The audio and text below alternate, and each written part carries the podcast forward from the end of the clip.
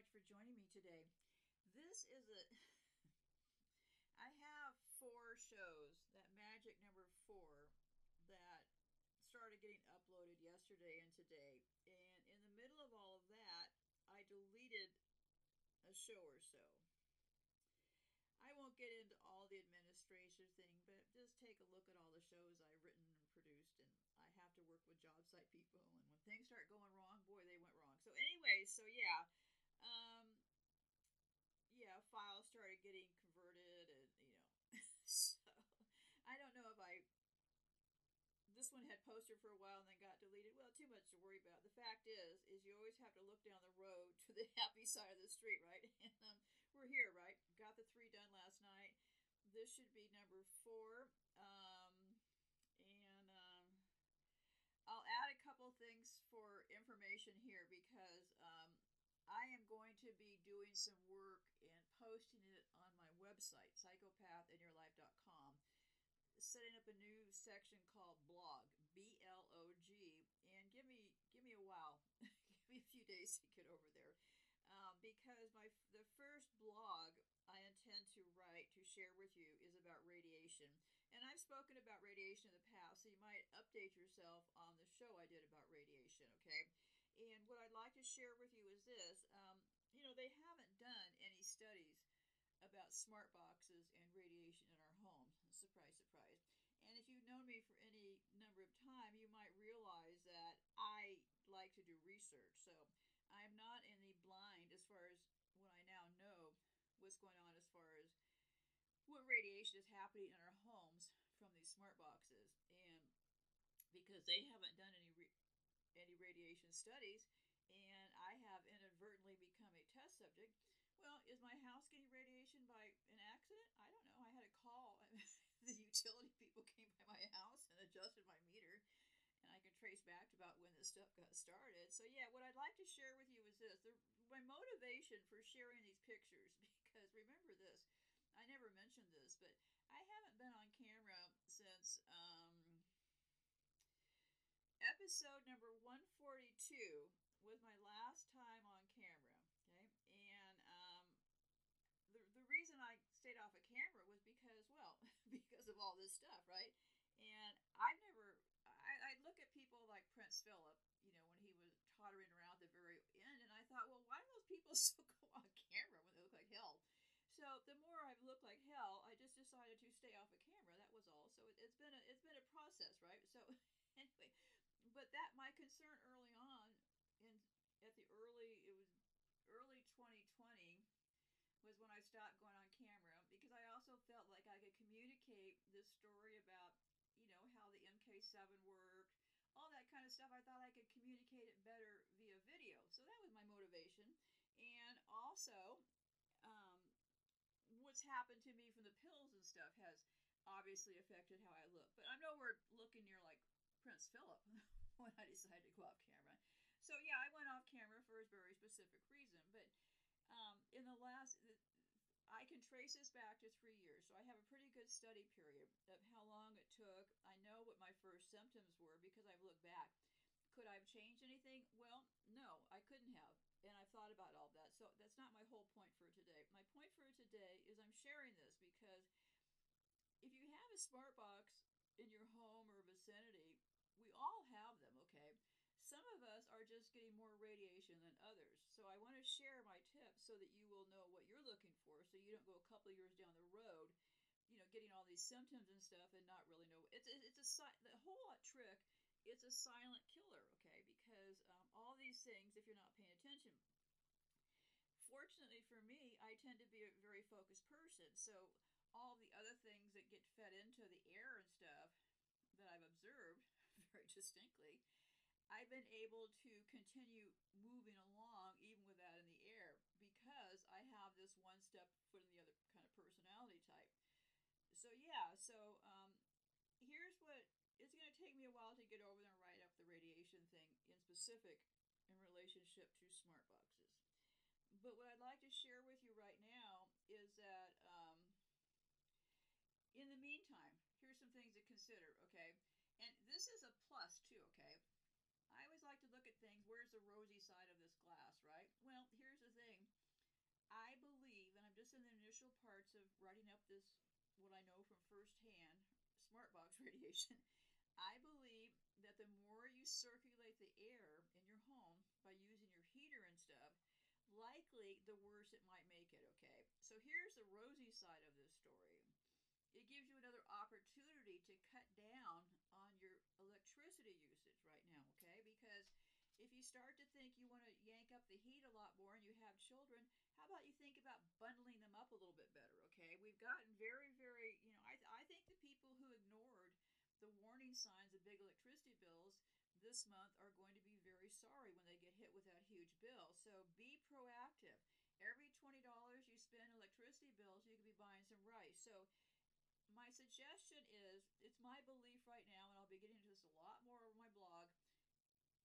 We're all getting radiation if you have a smart box, okay? If you have children, seriously think about cutting down that air circulation, okay? Get their faces away from those devices. So that's all I'm going to say for right now. Okay, and I'd like to bring up two other nagging points because in each one of these intros for the last few shows, I've tried not to nag you with the same thing twice, okay? Got one more I want to hit you with. Get a dryer rack for your clothes. Stop using your dryer. We've gotten pretty used to those kinds of things. Couple things. A dryer rack for about $25, you will make that savings the very first month of not running your dryer in your home. Get used to managing for yourself. Actually, dryers beat up your clothes and are more complicated. So that dryer rack will pay for itself the first month, okay? And then you're not running around in a befuddle when you can't use your dryer, you're all set. You're, you're ahead of the crowd right at that point. Get those long dog leashes. Get plenty of cat litter. Be able to bring your pets into your home. What happens if there's a big noise outside and your pets flee? Do you really want to deal with that? To me, this is like, I really don't want to deal with that, and I really don't want to deal with my toilet not flushing. so I'm kind of possessed to bug you one more time, okay? Do you really want to do you really want to not buy that $10, you know, bunch of feet leashes that you can keep your pull your dog back in if you have to? You really think you should save that $10 right now? I think rethink these things. What are you going to do if there's noise outside and you have cats that go in and out? Get cat litter. One last thing, and then I will honestly play the show because the show I'm going to be playing is about. It's it's funny that not funny, haha, but Santa just happens to wear the same hat as the Pope. I couldn't make this stuff up. But one last reminder. Now, I have spoken about antibiotics. If you know children, if you've met a child, or you know an old person, consider this. A good chest cold, all it needs is antibiotics to clear it up. Consider this. We're problems. It's all made in China. Blah blah blah blah blah. Okay, so I've been posting this this notice. You know, my favorite website that um, or YouTube channel called Epic Economists. There's more people like us that hang around there, so I made it my mission that I post this whenever I see their show go live, okay? And I, I just did a copy and paste of it. So here's what I've been posting, and I want you to pay attention to, okay? Most all of our meds are made in China. Both China and India are where the base products come from. One move from China, and people with life saving medicine might have issues in the near future. All supplements are ma- mainly from China. They have trick packaging on the words. What they do, if the supplement or drug manufacturer assembles the ingredients here, they get to put a USA label and flag, and to hide China, they say things like from international suppliers. That means China or India. I got a supplement chemist on the phone from a huge supplement supplier, LOL. He had no idea why I was asking. He said that it he said that the number one question people have is if they come from China. Bingo, I said to myself. They know we will reject our supplements from there. So tricky tricky wording happens. Soon all medicine and supplements will be impossible to get or off the chain expensive. And this is and somebody in the group. This is why I like that group. Um, somebody in the group added some details, so I added to my little cut and paste, so this is important to know. Um, also, I, had added up here earlier that I forgot that. You can also, and this is not medical advice from me to you, you can also right now get those fish, I think I cut and paste part of this off there. You can also get fish mox. Fish, F-I-S-H, mox, M-O-X, okay? Look that up online. As of Something, fish mox will be only by prescription. They sell the exact same antibiotics for fish as they do for people. Um, and um, also, most U.S. I'm injecting this because I think when I cut and paste this, I left this part out. Whoops. Um, I used to buy um, antibiotics for my dog in Mexico because she needed antibiotics. But anyway, so um, it was really cheap, of the U.S. patents. So another place to look for antibiotics is look in Mexico. Okay, so then this person added this piece, which was interesting. So anyway, so I've been posting this. A lot of fish people are saying, "Hey, thanks for posting this. I got to get more for my fish." And other people are saying, "Hey, thanks. I'm going to get more for my kids." So I'm verbally telling you one last time. Please hear what I'm saying here, okay? So this person added this part about rats, okay? And he said, um, antibiotics for rats are the same as human ones too. They are just extremely smaller dosage. So if you have a rat doxycycle and a human needs around 200 milligrams, and a rat dosage is 5 to 10 milligrams. You will need a lot of them. However, since no one really thinks about people having pet rats, they have an over the counter medicine. Also, if you have pet rats and get doxycycline for yourself, one human capsule of powder is enough for an entire course of meds for a rat. Well, that's good to do. So one capsule of this is take a rat through the whole course, okay? You just need to break it open and separate the powder into 20 separate tiny doses. I know because I saved my pet rats with one of mine once. Not medical advice either. So see, that's how we all work together, kids, right? So yeah, rat medicine is another thing. Um, and I think that's really all I have to say at this point. I'm going to get rolling with this show. So this show should be interesting, hopefully, to you as far as um, Santa and the hat business. Starts to get pretty obvious at some point, but I'm, I'm going to close off here for now. So be safe out there. Good night for now. And I think the show will roll right at this second here. As soon as I figure out how to close off this file. Hi, hello there. Welcome to 2023, or whatever year this is. I'm pretty sure we don't have a clue what year we're in, what time. I mean, there's a reason why we have all these country zones, time zones, different languages kind of mix things up a little bit, right? Okay, welcome to the show. Pull up a chair. I'm going to be talking about a couple things today. First, my plans for 2023. I have always been doing a lot longer shows because I want to keep things into one file. But after the last several months, I have um, some things to concern myself with. So, what I'm going to be doing is there's a lot in these shows that I need to revisit and repack. So what I'm going to be doing is pulling my handy dandy microphone up to my face and break these things apart because there's a whole lot in the last couple shows that I did.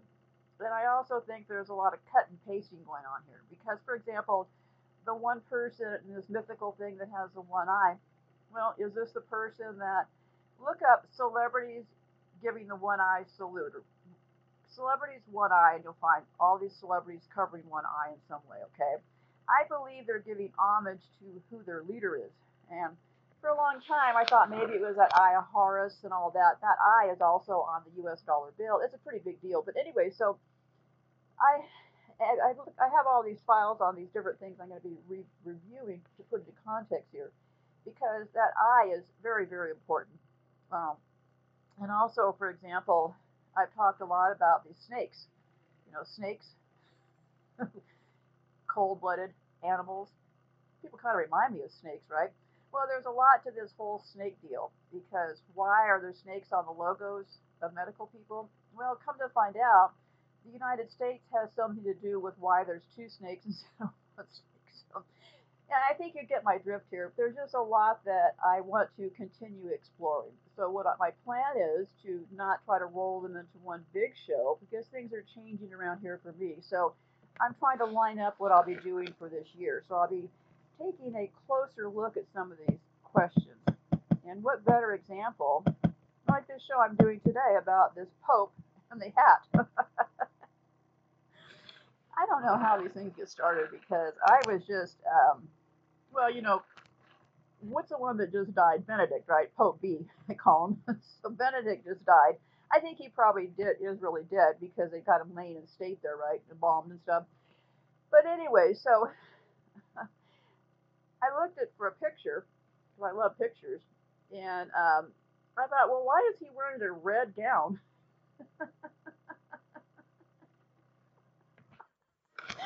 Some days it's like shooting fish in a barrel. Because in the last show about Santa, I mentioned this fish thing and this hat. And the hat, they wear a hat that's shaped like a fish, okay? And so, and they wear this hat at specific times. And then they also wear another hat which looks to me surprisingly like a yarmulke, which is really the symbol for Saturn. so, so, when I saw that that Pope B laying there in that red robe, I thought I was going to talk to you about the hat, but it got much deeper because I thought, okay, so he's getting buried in that hat, and that hat can only be worn at specific times. So, but then I started thinking, well, why is he wearing a red robe? Well, interesting story so anyway, so um, I'm going to be talking today about. Um, I pulled together. I had three different things I was going to talk about. One is um, their hats, the hats they wear on their heads, which turned out to be pretty significant. How do they bury them? And what in the heck does it all mean? Because um, I don't know. It, it, it just seems it all starts to add up. So let's let's shoot some fish in a barrel today, okay? So then I had a question: Do they wear the hat when they're dead? Well, yes, they wear that hat, the big, big, tall, big, tall hat. What you're looking for, kids, it's called a mitre hat. M-I-T-R-E hat, right? That's your clue, okay? And when it's turned to the side, it indeed looks like a fish has its mouth open. Okay, so, um, and then I was also curious, why are they wearing red? Well, a couple reasons. One is that Saturn, according to NASA, is red. R E D, red. Saturn is red, okay? and uh, it gets even better. Okay, so they say that Saturn is red, and you can go to the NASA website, just type in Saturn is red, and you will find what they say is Saturn. Now, you must remember that these are all com- computer generated graphics. So they are claiming that Saturn is red. I'm not agreeing that Saturn is red. I don't know what color Saturn is, okay? so then there was another answer that I came up with about why the red, right? And they said it's because it is associated with the Feast of the Apostles, according to this um, Anthony Sherman, Associate Director of the U.S. Bishops. I figured they might know what they're talking about. And the Pope is the first among the apostles. Okay, so red is associated with the feasts of the apostles, and popes are the first among the apostles. The use of red in this instance is reserved for the pope, Sherman said, and it is not to be used outside of that. So then I was looking at, well, that sounds interesting, right? So, um, feature of apostles, okay. So, um, and the Pope is an apostle, so the pictures start to pull together, right? So then I went looking at some other dead popes. I even found a pope that they excavated. And yes, they're all wearing that hat. Now, the excavated pope, I'm not really sure he's wearing red because it's black and white, but let me continue on here, okay? So I found this image of Pope John,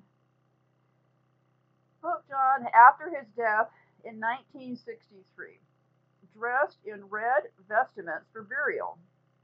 An ancient Byzantine custom, red is the color of mourning for deceased popes. Keep that straight. Don't show up in your black dress, show up in a red dress, I guess it means.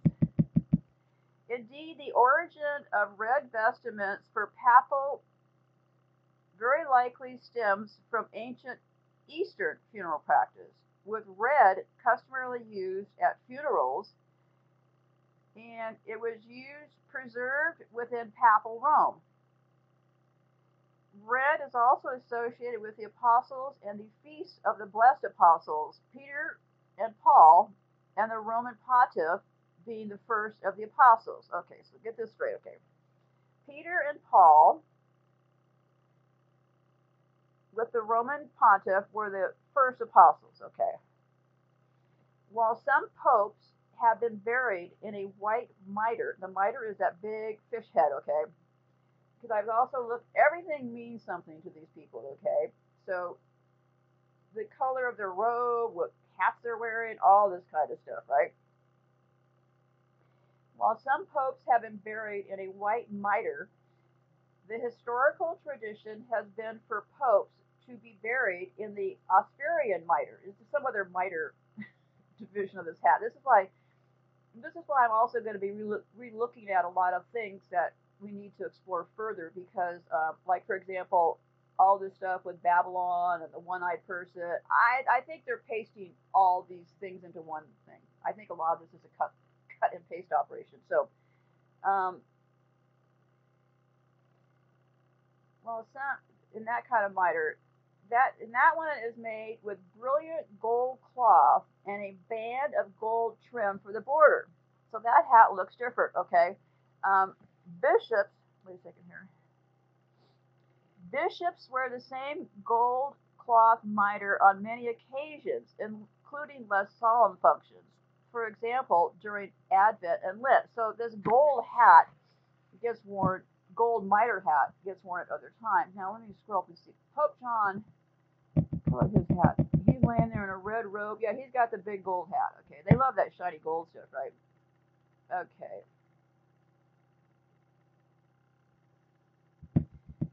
Okay. Um, PS 12, I don't know who that is. It's, it's some religious leader. PIUS 12 was also the first deceased pope not laid out in the Blessed Sacrament Chapel of St. Peter's. Instead, for the first time, his briar was placed in front of the main altar of St. Peter's to accommodate the massive crowd. Okay, well, big deal, right? I know Billy. Here's the thing. Just like when that queen died, anybody anybody yell out anything? Two people? Anybody gonna yell out these rapists and pedophiles? okay, so I have this picture of this Pius person. Okay, this is PS nine, I guess. Okay, they exhumed this person in 1956. It was buried holding a crucifix, as was the other Piuses. Images abound of recent popes buried in red. This person is also buried in red. The last pope to be buried was Paul John Paul II in 2005 in red vestments, a white mitre hat, and instead of holding a crucifix, a rosary was placed in his hands. So, I don't know. Yeah, pretty big on the symbolism there, right? Okay, so got a few buried ones, okay? Um, and I looked at one, I found a picture of Pope Benedict, somebody lying in state in 1925. Here again, I can't tell if it's a red robe because it's black and white, but got that big, big hat. The mitre, M-I-T-R-E hat. Easy to find. Um, okay. Who is this? Um, um, the passing of a pontiff of Rome, robed in full pontificals, the stole, the damalclac, the gloves, the palladium, the ring, and the gold mitre. The body of Pope Benedict, the occupant, yeah, they have. It's interesting stuff to look and see where all the patterns here, right? Because I swear, this Pope lying there in his red outfit and the white mitre hat. I did a double take. I thought that looks just like Santa Claus. so yeah, you'll find these dead popes around. Um, and like I said, they're they're lying there. They almost look like you know what that hat almost looks like to me. It looks like the hat the Ku Klux Klan used to wear. Um, that big tall hat the Klan members wore. Well, these people are the Klan, right? So anyway, so I had. They also where I really got going was that Santa wears that hat, right? And I talked about the Santa hat just briefly before, so I have a list of a few hats here. The Santa hat is inspired by the Pileus hat. That's a P-I-L-E-U-S, a hat those early dudes were wearing. Thousands of people refer to the red hat as the Santa hat. However, this style was first known as a P- Pileus hat. The Pileus hat was popular in ancient Greece, Pannonia, Etruria, and other nearby regions and looked similar to the modern day Santa hat. it is a brimless hat that people usually make from felt. And we got that picture because that person I was talking about in the last show, Thomas Nash, he's the one who gave us the image of um, Santa in our advertising. You know, you have to look at the United States. We are nothing but one big, um, well, perceived drama. We are nothing but a um, advertising plan for whatever they're up to, right? Um, so this Thomas Nash, he drew the first Santa Claus wearing a Pileus hat in 1863. Okay, one of the first modern drawings of Santa Claus dates back to 1863. While there have been many depictions of the fictitious man, this was a unique illustration. Thomas Nast's visual representation of Santa in 1863 inspired many modern depictions of Santa's costume. And we know that this Thomas Nash person was not just plucked out of the air, okay? Um, and then Coca Cola popularized the red Santa hat. Many people believe that the Coca Cola company invented Santa Claus. Even though this is not true, it is fair to say that the company played a significant role in the modern day costume we see Santa wearing today. Coca Cola followed in Thomas Nast's footsteps, drawing inspiration from his depiction of Santa, who illustrated and consequently popularized the red Santa hat we see today. And the Pope sometimes wears a Santa hat. The Pileus became popular in Italy during the Renaissance, where they were where they were made from black or red velvet. These hats inspired the Camauro. This is another hat. It's called the C A M A U R O, Camauro. And it is still worn today in the Roman Catholic Church, okay? It doesn't have a tail on the hat, but look for a Camauro, C-A-M-A-U-R-O. Okay, looks very much like the Santa cap, the white fuzz around the head. And also, interestingly enough, in my world of digging up trivia, in parts of Europe, Santa, you know, that goes around visiting the kids and stuff, still wears a mitre hat. The Santa we know today originated in Europe as St. Nicholas, a Greek bishop known for his strong defense of Christianity in 3000 AD. Known for performing miracles, he became the patron saint of children and a magical gift giver. In countries like the Netherlands and Austria, the traditional image of St. Nicholas can be seen with the mitre hat. So, um, then I had this other image of that Pope John dude, and it's the copy said that after his death in 1963, dressed in red vestments for burial, an ancient Byzantine custom, red is the color of mourning for deceased popes. Um, red, I did the feast thing, okay. Um, so I think you're going to see people. I'm guessing here, okay? I have not. I don't have a degree in hats at this. I think they used to be buried in white hats, and they wear white hats during certain things. Okay, those mitre hats. You can't miss that hat. Okay. okay. Um, so the tradition is they're buried in gold hats. Okay. Um, they had this picture of this guy in 1958. Um, oh yeah, um, they have this thing called la falda. Falda means skirt in Spanish, I believe. La falda. It's a white watering silk, white watering silk train attached to the back of the popal deal. Yeah, there's a lot about these costumes, and I don't want to. I you know there's a lot to it. Um, so why they do these things, I don't really know because they're all about the symbols. They're all about the magic. Um, okay. Then I found this other picture of this Pius person, P-I-U-S 9. Um, and that was the one that they exhumed in 1956, holding the crucifix. The last pope to be buried was Pope John II in 2005 in red vestments, white mitre. I think they're I think they're rocking the gold mitre these days, but I'm a little bit confused here. But you, I think you hopefully get my picture here. okay, so yeah, you, you when you look at an image, you think, hey, is that Santa Claus? Look again, it's the Pope. Okay, now let's get to the part about they're buried in three, of course, three different coffins, right? Oh boy. Um, okay. The Pope is entombed in three different coffins. A rite, which is commonly referred to as the ritual of three coffins. He is first placed in a cypress wood coffin that casket is then placed in a second one, a lead coffin, which has his years of reign engraved on it. Then that casket is placed in a third casket, which is an elm ELM coffin. So the Pope actually gets buried in three caskets.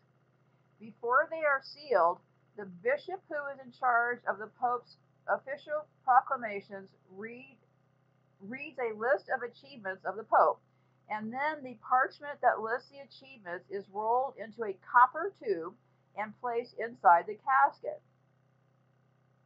Along with the copper tube, three velvet bags contain the copper, silver, and gold coins minted from each year of the pontification are placed in the casket. When each casket is closed, it is wrapped with two cords of violets, violet, violet, violet, not violet. It's kind of funny. Violet, the color, V-O-L-E-T, is a part of violet, right? Anyway, so um, two cords of violet, the color purple, silk, and sealed in wax with a coat of arms. Yeah, um, so each of these caskets carries its own significance and symbolism. A cypress coffin um, a copy of the program a copy of the program from the Pope's funeral mass is placed in the innermost coffin made of cypress, as are bags of silver, gold, and copper coins. The number of coins in each bag equals the number of years of the papacy. The simple wooden coffin made of cypress signifies that he is an ordinary human being like everyone else and buried like a common man. The coffin is sealed and wrapped with three silk ribbons before being placed in a lead ca- casket. The lead coffin. The lead coffin, which is soldered shut, is engraved with the Pope's name and dates of his papacy, as well as a skull and crossbones. What, what what's that about? Um, skull and crossbones. Okay. I'll take a look, little closer look at that part. Um, the lead coffin is more durable. The Pope's name and the years of his pontification are engraved on it. Important documents he issued under his seal are also placed in the coffin. The lead coffin will in turn be placed in an elm coffin and interred under a marble slab. Okay, the elm coffin. Finally, the lead casket is placed in an elm coffin, which is nailed and shut with golden nails. The elm coffin is meant to indicate the Pope's great dignity, since elm is a rare and most precious of local woods woods available in Rome. Wow, something else, huh? Okay, now another curious thing that I found interesting because supposedly when Queen Elizabeth was buried, I read that um, she was buried in a lead coffin. Um, I'm not saying that I, I, think that was true or not. I really don't know, but um, so um, there was a case that I found which was well, I found it kind of funny, but the title was Pope John VI also had a pretty disastrous funeral. Pope John VI's remains were only lightly embalmed after his 1978 death, according to the Los Angeles Times.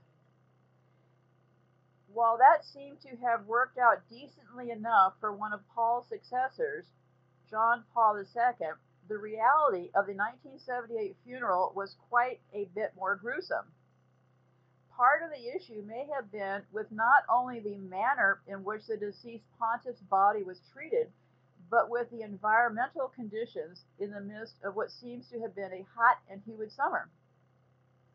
The combined effects of the lack of embalming and the summer weather were unfortunate for Paul VI and his mourners, to say the least. Reportedly, a number of fans were installed around the Pope's remains as they lay in state inside St. Peter's Basilica. It was done in order to somehow direct, redirect the stench during the public viewing. Meanwhile, the Washington Post reported that though then First Lady Rosalynn Carter spoke glowingly of the pontiff's spiritual life, some couldn't help but notice that the Pope's body had turned an alarming. His body had returned an, re- turned an alarming green-gray color. The Vatican declined to say just what had or not been done to Paul, Paul VI's remains in the immediate aftermath of his death, but it was clear there hadn't but it was clear that it hadn't been enough to stand up to the rigors of a summertime memorial. Okay, so yeah, so um, there's a lot to all these rituals. What I find very significant here is, um, okay. then I found this other article called The Hidden Meaning Behind the Pope's Clothes. And that was from March of 2022. To the 1.2 billion Catholics in the world, the Pope is the supreme pontiff the Bishop of Rome, and the head of the Catholic Church. But it's also important to remember that the Pope is also the head of state for a sovereign territory, the Vatican City State. The Pope controlled a significant amount of territory in Italy for more than a thousand years and had significant influence over other nations and empires. In other words, for a big portion of history, the Pope was pretty much an autocrat ruling an empire and he still dresses the part. Every royal house in history is drenched in symbolism, from colors to clothing. Only the monarch is per- permitted to wear to clothing used to convey specific messages, and the Pope is no different. In fact, everything you see the Pope wearing has a specific symbolic meaning. There are no accidents when the Pope makes a public appearance. From his hat to his shoes, it also means something. So, and he gets all his clothes from a small shop in Rome that has served the papacy since 1798. Okay, one piece of clothing I obviously looked at. Oh, jeez, was the mitre hat. Um, one of the most recognizable pieces of clothing the Pope wears is a mitre hat the peaked crown like hat trimmed in gold. According to this one person, only men holding the rank of bishop or higher can wear the mitre, though it's most commonly associated with the Pope. It evolved from the more crowned like papal tiara, because they have this. I'm going to be going through the different hats here, I think. Anyway, they have this papal tiara.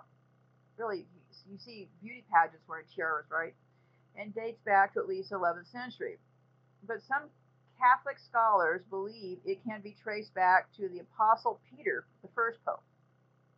The mitre is essentially the symbol of the Pope's authority, making him as the preeminent bishop of the Catholic Church. There are three versions of the mitre. The simplex is plain white and is worn at solemn occasions such as funerals. There's another one called the Aufregate. is decorated with gold and is worn during occasions. And I had this other one that's worn on festival days. According to Catholic Answers, I looked to see what they said about the mitre symbolism is complex. Um, yeah, I don't know. I, I don't know what the mitre, the fish, all that stuff has to do, but it is a certainly a very and the mitre hat also goes up into a triangle, right? So he's he's kind of it kind of looks like he's wearing that triangle they love so much on the top of his head, if you ask me. Okay. And briefly, um, because I don't know anything about these people, right? So I looked at they, are always wearing those stoles, those capes, right? Um, all Catholic priests will be seen wearing a stole, which is a strip of fabric anywhere from two to four inches wide and about eight feet long. Stoles are embroidered with Christian symbols, most notably the cross, and can be worn with the ends crossed or left to hang vertically. They can be of different colors that conform with the color code, but the Pope's stole is typically white and its symbolism is deep. It is often considered a symbol of immortality and is also a symbol of the restraints used on Jesus as he was led to his execution, and thus a symbol of the sacrifice and duty that all priests take on. Similar to the stole is the pallium, P A L L I U M, a sort of collared sash made of lamb's wool with vertical stripes hanging in the front and back.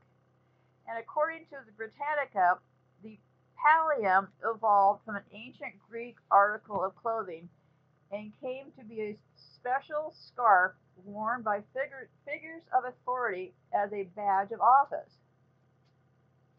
The Pope confers a pallium onto bishops and archbishops as a symbol of their unity with him but bishops can only wear it within their provinces, while the Pope can wear it anywhere.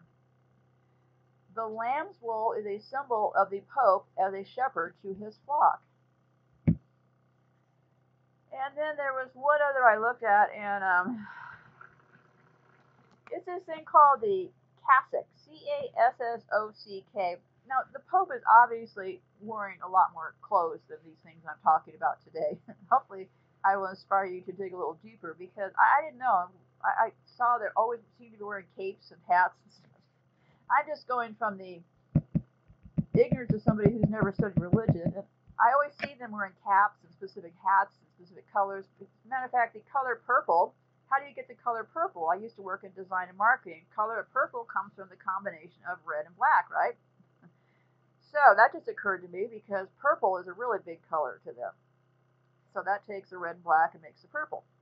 Okay, unless I've got my art design screwed up my head because I'm so old now, but I still think red and black make purple, but you'll have to check me on that one. But anyway, so um, now here is where I was really going to with this, okay? Because I talked about in the last show that beanie cap on his head. Beanie cap being like the signal of Saturn, that round thing on the head. And um, it's also, I used to think it was a yarmulke, but I don't really know if I have all these words straight. So let me read what I have here. It's called a, make sure I got the right hat. Yeah, okay. and this is why I'm going to be going back and reviewing a lot of this Santa stuff because um, I, I'm pretty sure I can figure out who their grand leader is, okay? I just need to figure out where the cut and paste is and all this, okay? so, the Zucchetto hat, okay? Z U C H E T T O is their color coding rank, okay? You might call it a skull cap or a beanie, but the round cap worn by the Pope and other Catholic priests is technically called a zucchetto. The zucchetto evolved from a common form of brimless hat worn by the Romans and has been part of the standard clergy uniform since the 1200s. The zucchetto's practical function is to protect both the Pope's head and his hats. The zucchetto is worn under the mitre to protect it, and it's also designed to protect priests who have had their hair cut in a tonsure. That's a hairstyle that shaves the center of the head as a sign of piety. Well, I think they shave the center of the head because of Saturn thing, but anyway, as such, when worn by the Pope, it is both a unifying symbol showing him dressed similarly to his priest, as well as a sign of his humility. So this Zucchetto is also color coded, okay, to denote ranks within the white Catholic Church. Because I've always seen the Pope, he always wears the white Zucchetto, okay. Cardinals wear scarlet. Bishops wear a color of amaranth, which is a sort of pinkish red and lesser priests wear, priests wear black. It is a tradition that if you offer the Pope your own zucchetto, he will trade you his, making this a popular keepsake for those who are lucky enough to gain an audience with the Bishop of Rome. Guess their, their giveaway program. Bring your own zucchetto and get to cash in for another one. I don't know. Okay. Um, and then there's this other thing which I'm not all that engaged in. Called the um, Mozzetta. M O. Scroll over down. Mozzetta. A Mozzetta is a curious piece of the Pope's traditional uniform. It's essentially a short cape, elbow length, and is usually worn along with a stole of some sort. So yeah, I, it's it's too complicated for me right now. But anyway, let me get to the part where I'm really going here with it everybody a few years ago just kept talking about Benedict wearing red slope red shoes under his robe. He used to wear very expensive red slippers, okay? And generally what I would hear from people on social media was that he wore those red slippers because of children's blood. So let me give you what I found as sort of more of official explanation, okay? If you've seen a pope in public at some point, you may have seen the papal shoes made of bright red leather. Um, according to this Beliefnet, the red shoes are a holdover from ancient times when red was the most expensive and rarest dye for garments. At one point, only kings and emperors and popes, who were essentially on the same level of power as monarchs back in the day, were allowed to wear red. In fact, popes used to, used to dress in all red as a symbol of their power. According to Yahoo News, that changed in the 16th century when Pope Pius V changed the papal vestments from red to white. But the shoes, along with some of the Pope's capes and caps, remained red as remnants of the old days. The, the Washington Post um, said the popes continued to wear the red shoes until Pope John II ascended to the post in 1978. As a sign of humil- humility, John Paul II wore simple brown shoes instead of the flashy red shoes. Okay. In 2005, Benedict revived the red leather shoes and stirred up some controversy as a result people wondered if the new pope wasn't a bit too flashy himself. Rumors that his shoes were made by the very non humble brand Prada began to circulate. When Francis took over in 2013, he once again ditched the red shoes, appearing in public with simple black shoes. So that's why they supposedly wear red shoes. Um, people said they made them out of the skin of children. Oh, yeah, I don't know if any of this stuff is true, okay? I'm just telling you what their customs say, okay? Where, where people on the internet pick this up and take it for a spin, I, I can't even tell you, okay? I prefer to focus my time on what I can verify and logically put together, right? Okay. And then there was this other thing called the Pope's crown, called the Trigium. Okay, if you need any evidence that the Pope was once as much a secular monarch as a spiritual leader, look no further than the Triregnum. It's T R I R E G N U M, otherwise known as the Papal Tiara, T I R A A. The I'll just call it the tiara. the tiara is literally a crown with three tiers, and its history dates back to the 9th century, with the second tier added in the late 13th century, and the third tier in the 14th century. This author, Marco Politi, in his book Pope Francis Among the Wolves, said that uh, Tiridium represented papal supremacy over all other kings and rulers. As noted by the Washington Post, popes were presented with the, what I call it? I was calling it not Turin, but the um, oh, the tiara. Um, the tiara when he installed the Pope. Okay, wait, back here a second. The Washington Pope said popes were presented with the trigium, or the tiara, after coronations until 1978, when Pope John I declined to wear it. CNN explained that although Pope, the, Pope Paul VI wore the tiara when he was installed as Pope a few years later. He offered the tiara up for sale to benefit charity as part of an effort. Well, I don't know how. So, yeah, they were wearing the tiara around and then they wanted to sell it for charity. I've always been amazed that nobody seems to be too, uh, I don't know, all that wealth and everything and all the poor countries. Anyway, so According to the Ultimate History Project, since 1978, popes have worn the mitre instead of the tiara, but the Vatican still has several tiaras, and there's no actual rule stating that a pope can't wear it if he wanted to. And then they had a very interesting hat. Very, very interesting hat. It's called, I talked about it earlier, but this has a different description of it. The Camauro, C A M A U R O. They call it a symbol of the old ways. If you've ever seen the Pope out and about and thought for a minute you were looking at Santa Claus, you probably saw him wearing a camauro. They noted that it looked just like Santa's hat, just without the white pom pom on top. And only the Pope is allowed to wear it. Now, it's pretty interesting, right? Santa and the Pope can only wear this hat? According to Catholic Doors Ministry, the Camauro is similar to the cap worn by academics in the Middle Ages. Initially, the Camauro didn't have much symbol- symbolic meaning. So, this author explains in his book, What's the Smoke For? He said, To keep the Pope's head warm when he was saying Mass in the wintertime. Back in the Middle Ages, after all, heating technology wasn't so great, and those old churches could get mighty drafty.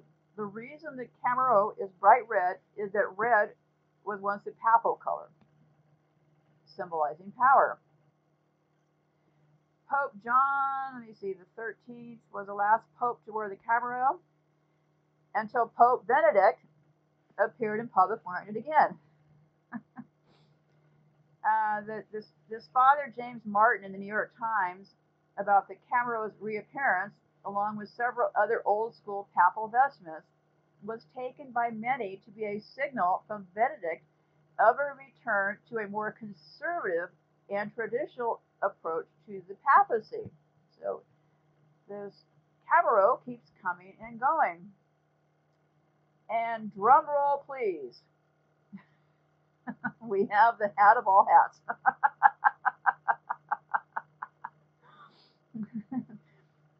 they actually wear a hat called the Saturno. S A T U R N O. It is a Cappello Romano Roman hat or Saturno or Satiri because the appearance is reminiscent of the ringed planet Saturn. It is a prelate's hat. It's, it's a hat it's just a round hat, okay? It's a round hat that if you curved up the sides, you'd have a cowboy hat, right? and it is called a Saturno. Okay, um, I don't know. So um, Benedict really started a lot of stuff, didn't he? Um, Benedict was spotted wearing a Saturno, also called a Cappello Romano, a wide-brimmed hat that looked suspiciously like a sombrero.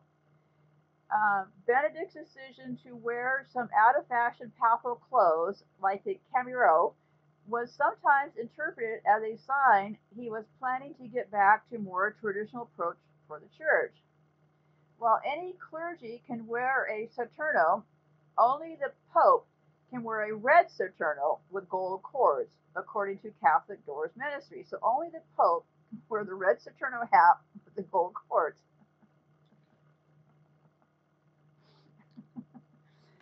Well, well, well. Okay, so um, Catholic Catholic News Live noted that there's probably a much simpler and more practical reason why the Pope would a Saturno. Its wide brim keeps the sun off his head and rain off his neck. I don't know. I think I know why they're wearing that Saturno hat, but anyway, so uh, let me close up with this thing. I think this is the end here. Um, um, this was about the Christmas and the red thing. Color coded charity. I also have them down the road as far as how they do their charities, which I'm pretty hard to stun, but I'm pretty stunned about how they're doing these charities. I'll have to get back to that later. Okay. It's called this thing called the chasuble. C H A S U B L A is a common vestment worn by Catholic clergy. It's the outmost garment worn by priests at Mass. It was once worn by both lay people and the clergy, but by the 6th century it had evolved into something only worn by this vestment. Okay. Um, there's only one thing that I thought was important here. I think I pretty much covered it all. Um, oh, because I'll be getting back this whole. I'll be guys. I'll be getting back to more of this other stuff later. Okay, but there's this whole thing between um, Santa, um, Easter, all this stuff will, will, will make more sense down the road here. Okay, but Christmas, Christmas and other solemnities and feasts and red are worn on Palm Sunday, Good Friday, and Pentecost Sunday. There are also black and gold chasubles for certain occasions. So the, the colors they wear red, Palm Sunday, Good Friday, and that Sunday.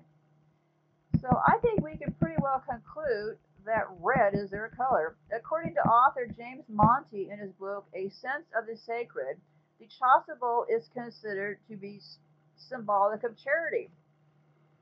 The idea that since charity is the greatest of all virtues, the outermost vestment worn by the priest should be representative of that. Just hold on to that thought when I get back and I don't know and explain how these charities really run. So, okay. Um, there's this other thing that I'm not that engaged in, but I'll give you the name of it. It's called the Fanon, F A N O N, and it's some it's just it's some sort of cape-like thing. Um, and I, I, don't know. There's just a lot to this fashion and this Pope thing. But I'm going to go ahead and close up here. I'm going to be back. I'm going to be doing shorter shows. I'm still going to be around. Um, I need to explore a lot of these other things that I'll be sharing with you. And what was I going to say? Oh, you know, I will have. Um, I, I lost my $10 speaker. I had to get a new one. It'll be here tomorrow. But anyways, people seem to be concerned about my audio quality. And just because people pop in and out of these shows, you may not know why I'm even here, okay? I'm here sharing my work, okay? I have no aspirations to be a social media person. So let's put that on the table to begin with, okay? What's going on now is that, um, and this will be news, this will be good news to people who are annoyed by my lack of audio quality and stuff. I'd like to give you a good news segment here. As of the last few months, and I mean literally the last few months, podcasts are now being able to be monetized. Not for me, but for them. So anyway, so what's going to happen is that now I'm getting all these emails like, "Oh, come over to YouTube with your podcast, and we'll do it all for you." Well, they figured out how to monetize podcasts. How long have we been doing podcasts? Years and years and years.